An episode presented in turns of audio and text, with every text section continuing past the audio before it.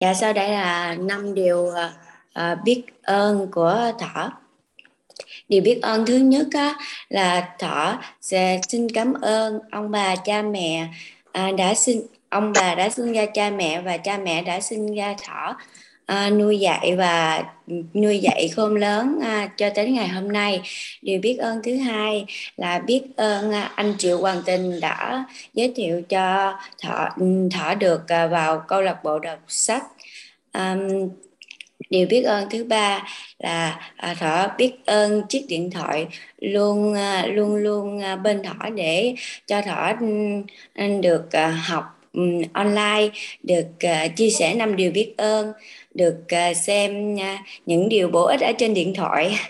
Uh, điều biết ơn uh, thứ tư là biết ơn uh, hai vợ chồng của bé em họ đã luôn ờ, tài trợ cho ờ, gia đình thỏ trong ờ, suốt mùa dịch cho đến ngày hôm nay.